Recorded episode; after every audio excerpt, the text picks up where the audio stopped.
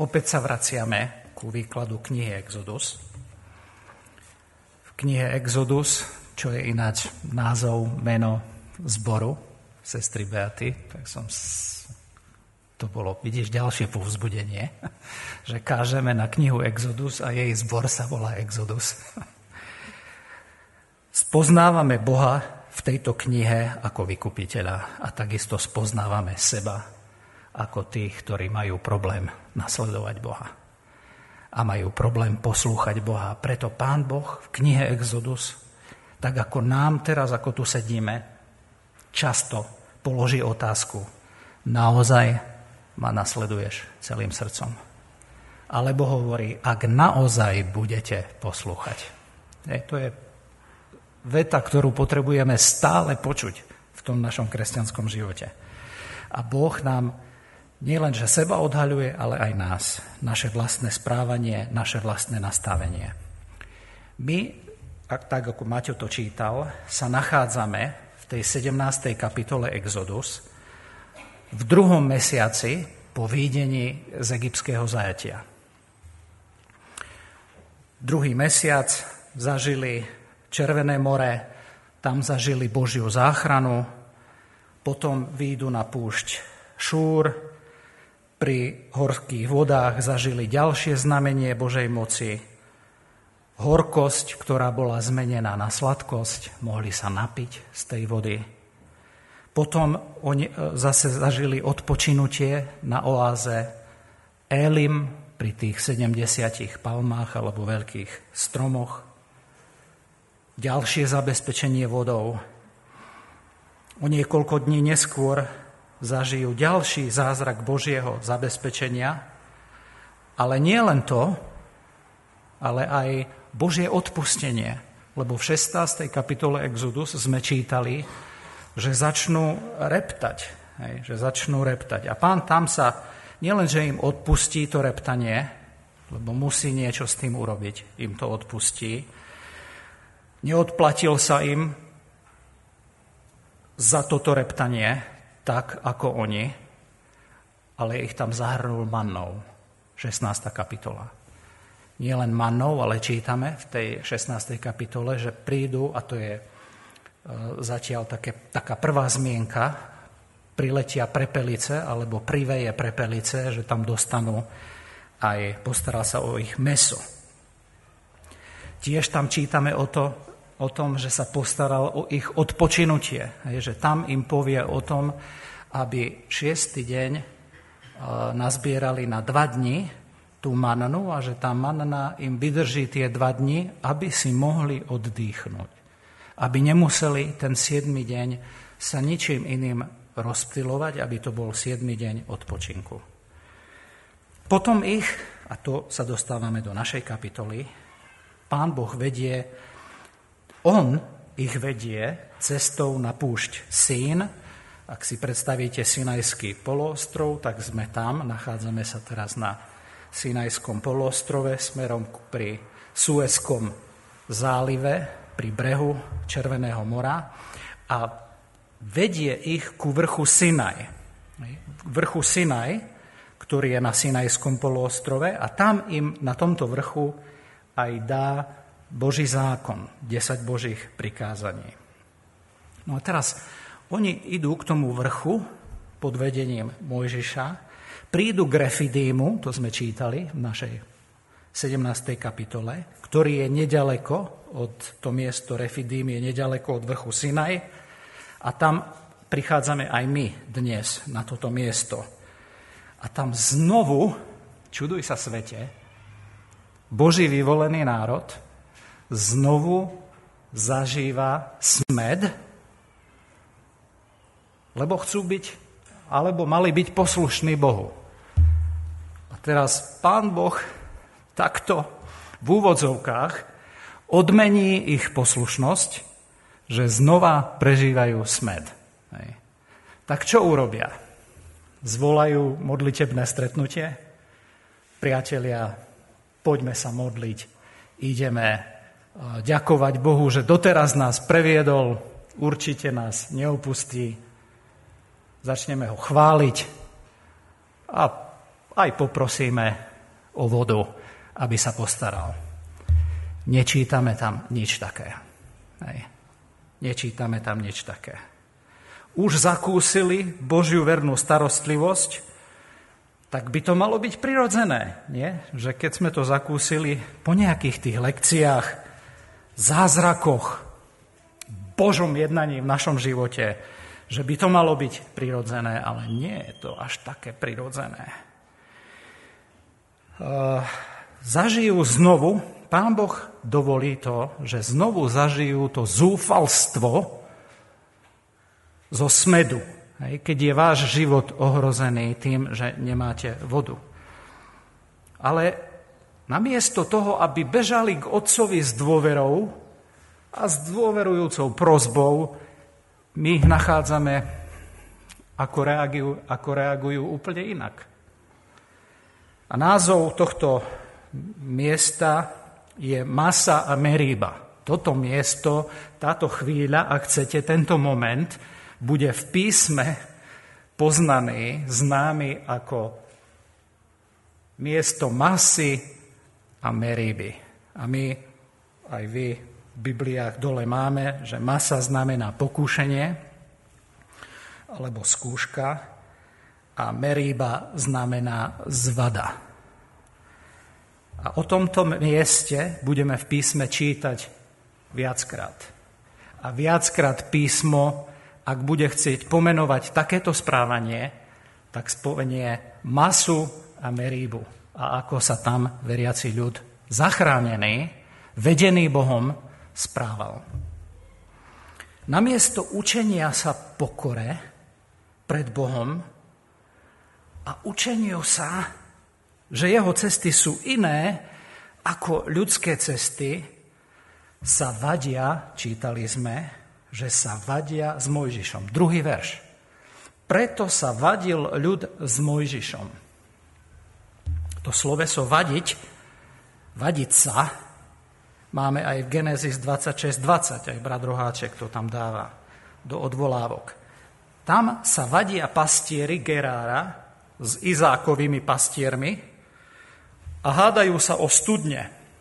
A to sloveso jednoducho hovorí, že to nebolo len také zavádzam ti, čo tu robíš, ale padli tam aj štuchanice, padli tam aj možno buchnáty, aj šarvátky a nejaké údery.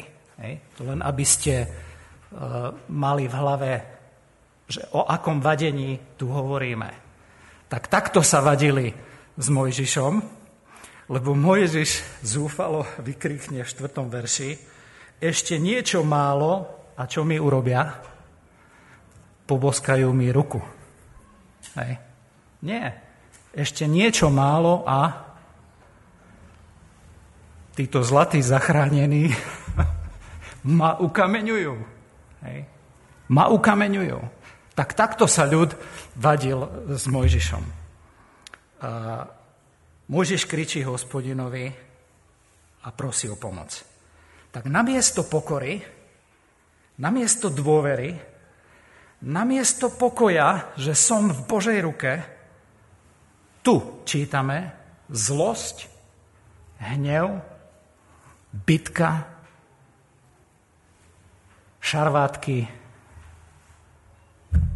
je to možné?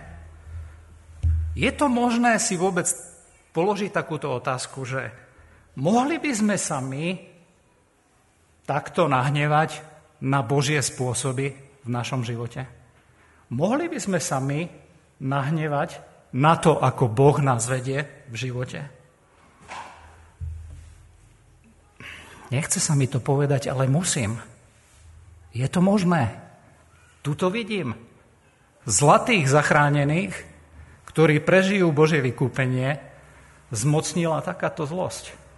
Takto ich premohlo zúfalstvo, že až takýto telesný môžeme byť. A môžu byť aj po veľkých lekciách viery. Zúfalstvo ich totálne ovládlo. A ja používam taký poľahčujúci termín, ktorý Calvin nazval tomuto ich správaniu, že zo zúfalstva to robia. Hej, že ide im o život. Och, tak dobre. Ale dali sa ovládnuť zúfalstvom. Ak k zúfalstvu pristupujeme iba tým, čo dokážeme vidieť svojimi očami a čo dokážeme zjesť svojimi ústami, tak zúfalstvo, ak k nemu takto iba pristupujeme, nás môže veľmi prevalcovať. Veľmi prevalcovať. A môžeš to vidieť hneď jasne. Hneď povie v druhom verši, prečo pokúšate koho? Ani sa netrápi sebou, že čo tu ja som nedôležitý, ale prečo pokúšate hospodina? A v 7. verši to je znova pomenované, aby sme si boli naisto.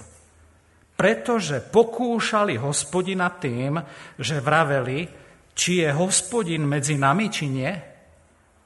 Rozumiete, že oni pokúšajú hospodina tým, že hovoria, či je Jahve, že trojediný Boh pre nás, Boh, Otec, Syn a Duch Svetý, medzi nami, alebo nie je? Ekumenický preklad povie, je medzi nami hospodin, alebo nie? Tak je tu Boh, alebo nie je? A my sa pýtame, ja sa pýtam, ale veď pred niekoľkými dňami ste pili uzdravenú vodu. Bola horká a potom bola čerstvá. Dokonca po 16. kapitole môžeme povedať, dnes ráno ste jedli z manny. Dnes ráno ste jedli z manny. Z Božieho zázraku zabezpečenia. Ako sa môžete pýtať, či je s nami Boh, alebo nie je? Či Bohu na mne záleží, alebo nie? Ako pokúšali hospodina? Čo to znamená pokúšať hospodina? Ako pokúšame hospodina my? Mohli by sme si dať takú otázku dnešný deň. Možno najstručnejšia definícia pokúšania Boha by bola vzatá z toho 7. verša. Hej, že keby sme zobrali tento text, tak ako tu je zapísaný, pokúšanie hospodina je to, keď pochybujeme o jeho prítomnosti v našom živote po tom, čo sme zažili jeho zázraky v našom živote. Siedmy verš. Hej. Najjednoduchšia definícia. Najjednoduchšia odpoveď. Či je Jahve medzi nami? Či je Jahve na slovenskej jednoty 16 alebo nie? Medzi nami. Či je Jahve na mládeži? Či je Jahve na besiedkách? Či je Jahve v spevokole alebo v skupine, ktorá hrá a vedie chvály? Či je Jahve v kaviarni, keď sa tam stretávame, alebo nie? Či je Jahve pri mne, keď upratujem tento zbor, alebo keď spievam pieseň v lavici? Či je Jahve v mojom živote? Ak zoberieme do úvahy biblickú teológiu, to znamená všetky zmienky o pokúšaní v celej Biblii, tak prídeme k hlbšej definícii, obšírnejšej definícii, oveľa usvedčujúcejšej definícii pokúšania Boha. Táto chvíľa, nie len toto miesto, ale toto zlyhanie bude často v písme označené ako pokúšanie Boha pri mase a meribe. Ja by som veľmi rád povedal dnes a tak skončil, bratia a sestry, toto je posledné pokúšanie Boha pri Mase a Meribe. Už sa to nezopakuje.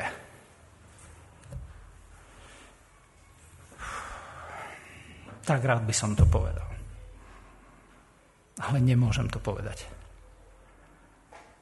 My si spomenieme na vody zo skaly na dvoch miestach v živote Izraela. O 40 rokov neskôr, v 20. kapitole Númery, Izrael znovu, znovu nemá vodu. Čo hovoria? Počujte dobre, po 40 rokoch. Necelých. Čo hovoria? Čo si nás tu vyviedol na túto púšť, aby sme tu zomreli od smedu? Mojžiš to už tam tak nevydržal, že to stratil. Ten po Ježišovi najpokornejší človek v písme to stratil. Príde ku skale a namiesto toho, aby k nej hovoril, tak po nej dvakrát udrie. A to nemal robiť, lebo bol tak vnútorne nahnevaný a rozhorčený. Ale je to možné, že po 40 rokoch znovu toto isté budú tam riešiť. Písmo je takéto pravdivé a takéto čestné. A preto Pavel Apoštol hovorí, že je to tam na naše varovanie napísané. Deje sa to totiž znovu a znovu. Pretože my máme tendenciu nie dovoliť Bohu, aby preskúšal, či naozaj ho celým srdcom nasledujem a aby ma prečistil, ale ja si dovolím Boha posadiť na lavicu skúšaných. A ja skúšam Boha. Tak čo, si sa nepostaral? Jak si zložil tú skúšku v mojom živote? A toto robíme znovu a znovu. Alebo máme tendenciu, však sme každý niekde inde v našich životoch, ja by som si prial, aby sme boli tak duchovne zrelí a zmenení, že naša prvá reakcia vždycky bude, pane, ty si skúšajúci. Pozri do toho môjho srdca a s Dávidom by som povedal, a vidz, či je vo mne nejaká zlá cesta. A veď ma po ceste väčšnosti. Stále a stále, pane, ty nahliadni do môjho srdca, ja ti to dovolujem aj teraz, v tejto situácii. Hú, keď nemám toto, nemám tamto, chorý som, ja neviem čo. Nahliadni ty, ty ma skúšaj. Je toto naša prvá reakcia. Tu vidíme, že uh, človečina má s tým problém. Ale ja to nehovorím na odsúdenie. Písmo jednoducho také správanie odsúdi a Pán Boh nás celý čas toho volá von. A nakoniec Evangelium to robí. A teraz, aby nás Evangelium našlo, najprv nás musí Duch Svetý usvedčiť. Vtedy Evangelium zaznieje oh, na spasenie všetkým mocou Božou na spásu. Oh, ďakujem ti, Pane, za tvoju milosť. Žalm 78, keby som len mal pripomenúť. 78. žalm. Lebo to je taká krásna, taký krásny vhľad do toho ich nastavenia aj správania. 78, 18. A pokúšali silného Boha vo svojom srdci, žiadajúc pokrm pochuti svojej duše. Hovorili proti Bohu a tu cítime, že tá definícia pokúšania hú, je hĺbšia a vážnejšia, ako len, že pochybujeme o tom, že Boh je s nami v tejto chvíli. Lebo tu čítame, že pokúšajú silného Boha cez svoju žiadostivosť. Je, že hú, po niečom žiadostia, po chuti svojej duše. Hovorili proti Bohu, 19. verš, vraveli, či bude môcť silný Boh pripraviť stôl na púšti, Hľa udrel skalu a tiekli vody a liali sa potoky. Či bude môcť dať ich chlieb, či vystanoví svojmu ľudu meso? Preto, počujúc to hospodin, rozhneval sa a oheň sa zapálil proti Jakobovi a tiež i hnev vystúpil proti Izraelovi. Pretože neverili Bohu a nedúfali v jeho spasenie. 41. verš. A znovu a znovu pokúšali silného Boha a svetému Izraelovmu vymeriavali hranice. Žalm 106, 9. verš. Žalm 106.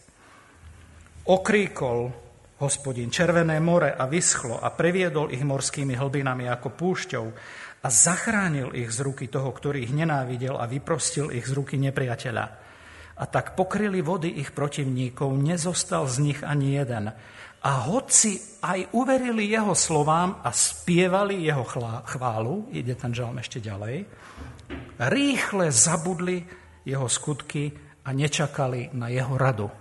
Nečakali na jeho vedenie, nečakali na jeho slovo. A tam ich pán Boh potreste tak, že im dá to, čo chcú.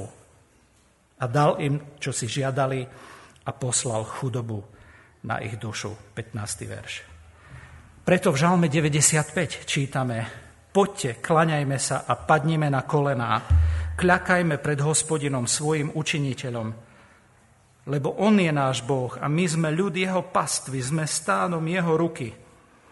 Dnes, ak počujete Jeho hlas, Nezatvrdzujte svojho srdca ako v Meríbe, ako v deň pokúšania na púšti, kde ma pokúšali vaši otcovia, skúsili ma aj videli moje dielo. A tento žalm 95 je v liste Hebrejom v 3. a 4. kapitole trikrát citovaný. A apoštol Pavel to videl rovnako. Preto sme čítali aj 1. Korinským 10. kapitolu. Pavel tam jasne povie, že toto všetko sa dialo tam tým predobrazne a je napísané na naše napomenutie, ku ktorým došli konce vekov a my sme teraz ešte bližšie ako apoštol Pavel. My sme ešte bližšie ku tomu koncu vekov, čiže preto vážnejšie zoberme to slovo ako napomenutie. Preto nám hovorí verš 12, 1. Korinským 10, a tak teda ten, kto sa domnieva, že stojí, nech hľadí, dáva si pozor, aby nepadol. Čítame o tom v písme, že nebudeš pokúšať pána, Boha, svojou vlastnou neverou v jeho prítomnosť v našom živote, v jeho konanie. Nebudeš sa búriť proti jeho vedeniu, nebudeš zneužívať Boha na svoje účely. Zoberieme takto vážne to napomenutie, ako ho apoštol Pavel používa, že nebudeme pokúšať Krista. To znamená, namiesto reptania, namiesto hádania sa s inými kresťanmi, namiesto poddaniu sa zúfalstvu, namiesto poddaniu sa zlosti, že veci neidú tak, ako som si ich ja predstavoval, neposadím Boha na lavicu skúšaných, ale radšej sa seba samého spýtam, naozaj ja poslúcham pána? Lebo je to tak. Pán Ježiš, pán hospodin v našom texte 17. kapitole, ale aj v 16. si dovolil ich skúsiť. Nie je to Boh, ktorý je skúšaný, ale my. Na čo sú v živote skúšky? Študáci. Aby preverili, či ste sa niečo naučili. Hej? Ale zároveň, aby aj vás pozbudili, hej, toto neviem, bolo by dobre sa na to pozrieť.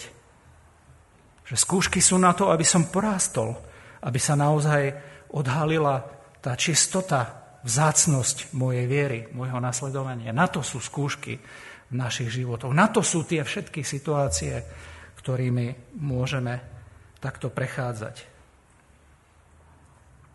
Pán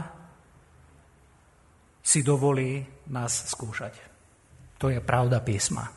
Môže si to dovoliť?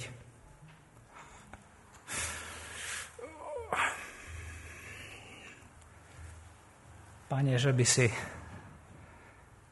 že by ja som mohol teba skúšať. To nie je pravda písma. Že on nie je... Ja nie som v komisii skúšajúcich. Ja som skúšaný, aby sa prečistila moja viera. To slovo pokúšať má v sebe koreň toho slovo skúšať. Hej. Skúška tam je to slovo. Písmo iba na jednom mieste hovorí, aby sme skúsili Boha. Akej súvislosti? S dávaním, či je dobrý či sa o nás postará. Pane, lebo nikdy nemôžeme Bohu dať viacej, ako On nám dá. Tak nám hovorí, no vyskúšajte ma, vyskúšajte ma, či mi dáte toľko, ako som ja vám dal. Ale skúšanie Boha našou neverou je pokúšanie jeho dobroty a jeho vernosti. To nie je to, že dokedy, o pane, ešte, alebo pane, príď mi na pomoc. Ale to je, toto tu, to je, či si tu ty, alebo nie. Čo to si dovoluješ robiť v mojom živote? Koľkokrát to ľudia urobia? Hej? Možno nie v takomto zmysle, ako ja teraz hovorím, veľmi napriamo, ale povedia, dobre Bože, dokáž sa, urob zázrak, teraz si skutočný, ukáž sa, si medzi nami či nie. Ale keď čítame podrobne ten text, tak oni, keď povedia tú otázku, či je medzi nami hospodin alebo nie, to čo je za nahnevaná otázka? Ale však pred chvíľou sa zdvihol oblak, stĺp ohňa, oblak dymu. Dojedli mannu. Čo je to za otázka, či si tu alebo nie? Hej. Jeho prítomnosť tam bola jasne manifestovaná. Manna, vykúpenie, spása, záchrana. Vy o tom pochybujete, môj ľud, že ja som vás zachránil. V Žalme 81.8 pán hovorí, Žalm 81.8, že je to on, ktorý skúšal. Volal si v súžení a vytrhol som ťa. Ohlásil som sa ti zo skríše hromu, skúšal som ťa pri vodách sváru, sélach. Zastaňme. Boh si dovolil preskúšať svoj národ. Odhalil, len znovu poukázal na tú možno menšiu, možno väčšiu mieru toho vzdoru, v ľudskej prírodzenosti, v jeho srdci.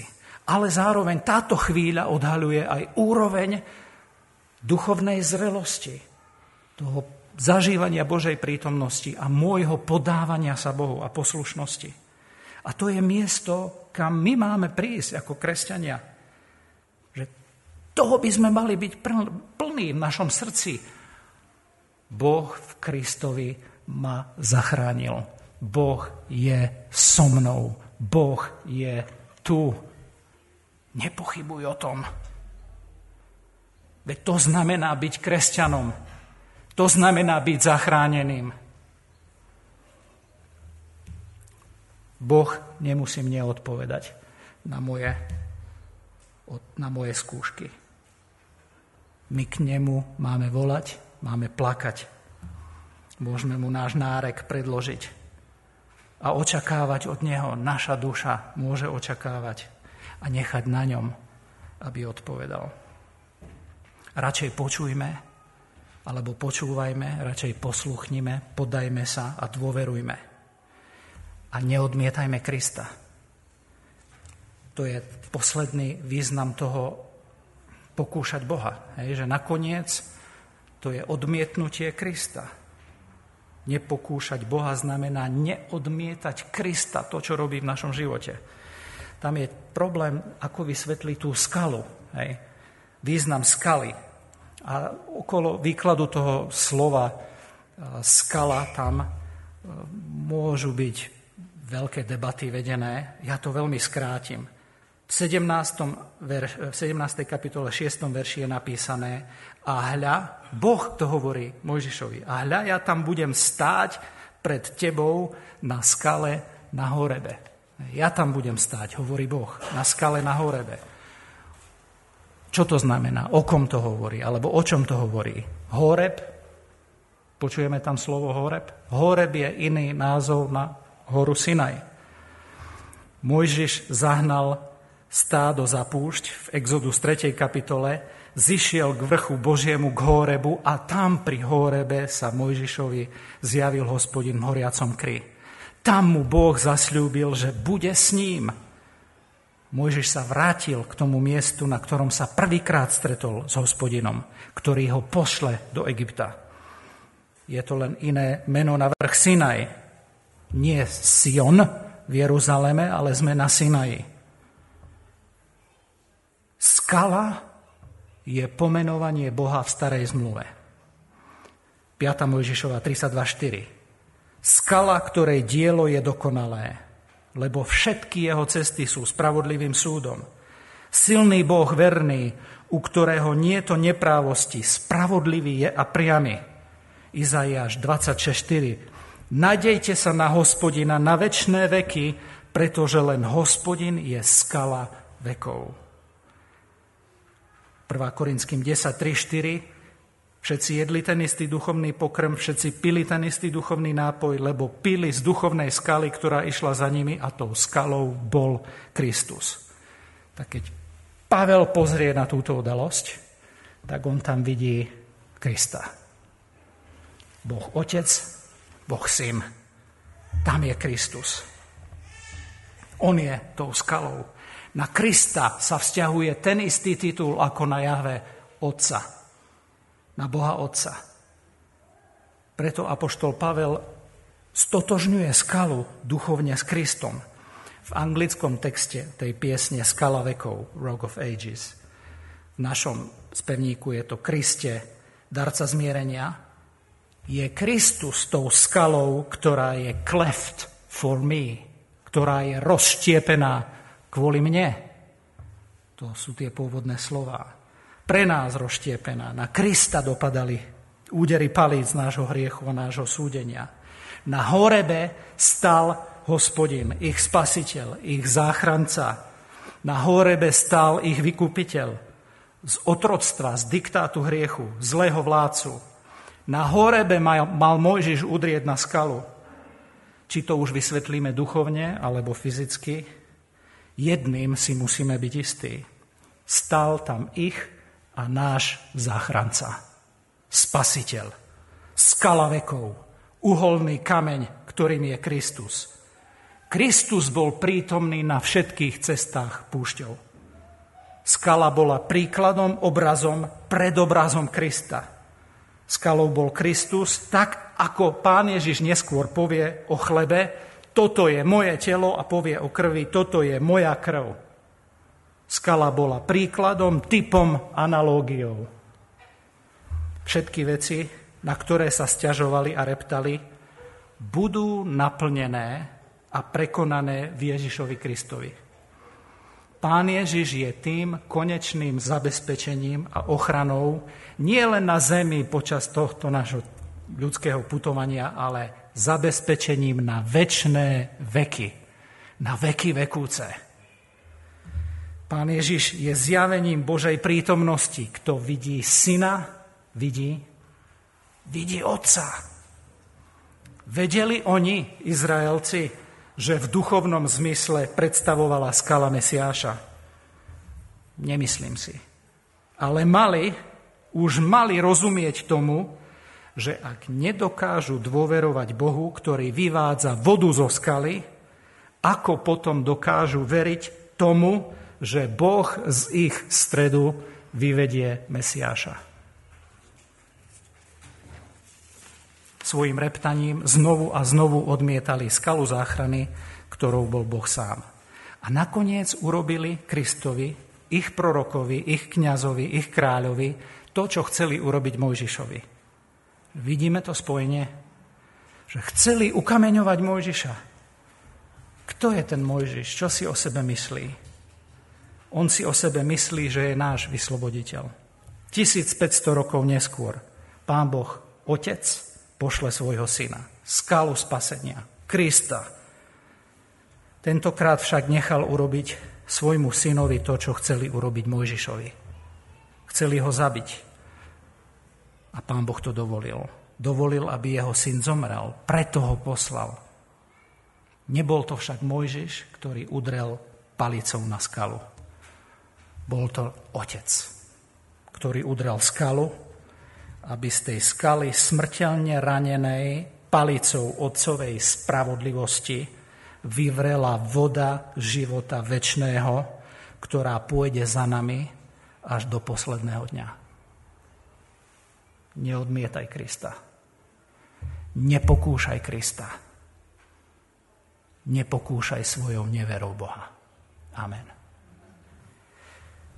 Pane, prosím ťa, zmiluj sa nad nami, aby sme boli naozaj tými, kým máme byť. Pomôž nám ti dôverovať v každej situácii a dovoliť ti v každej situácii nás skúšať a v takých chvíľach nám pomôž, nám pomôž rásť a veriť ti a posunúť sa v živote ďalej, v poznaní teba, ale aj seba samých. Amen.